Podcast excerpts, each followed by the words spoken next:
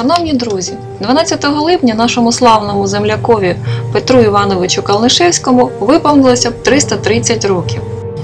З нагоди цієї дати давайте пригадаємо, чим саме він такий славний і цим вшануємо його пам'ять. Петро Іванович прожив 112 років, і в історії України він, мабуть, єдина особа, яка жила у трьох століттях у 17, 18 і 19. Він єдиний з наших земляків, кого було канонізовано. Це відбулося 2008 року і канонізували його під ім'ям Петра Багатостраждального.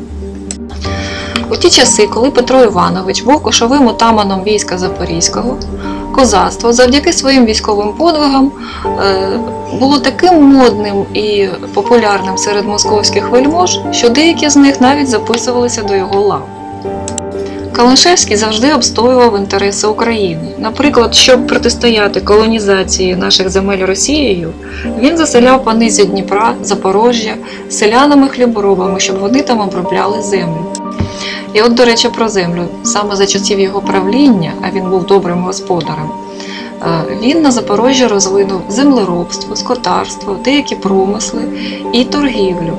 І землеробство розвинув до е, таких меж, що Україна зажила слави житниці Європи.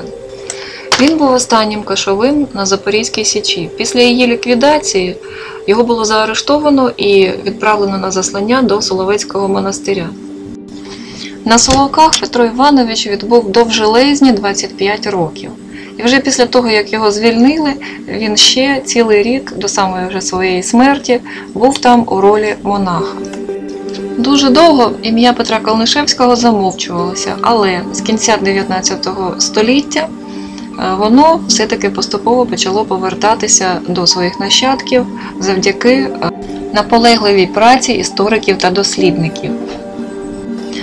У нашому фонді чимало книг, присвячених Петру Калнишевському. Автори різні: Олена Панович, Сергій Сегеда, Данило Колиняк, дуже багато авторів і дуже багато книг. Але е, зараз увагу свою хотіла б звернути на найновішому виданні.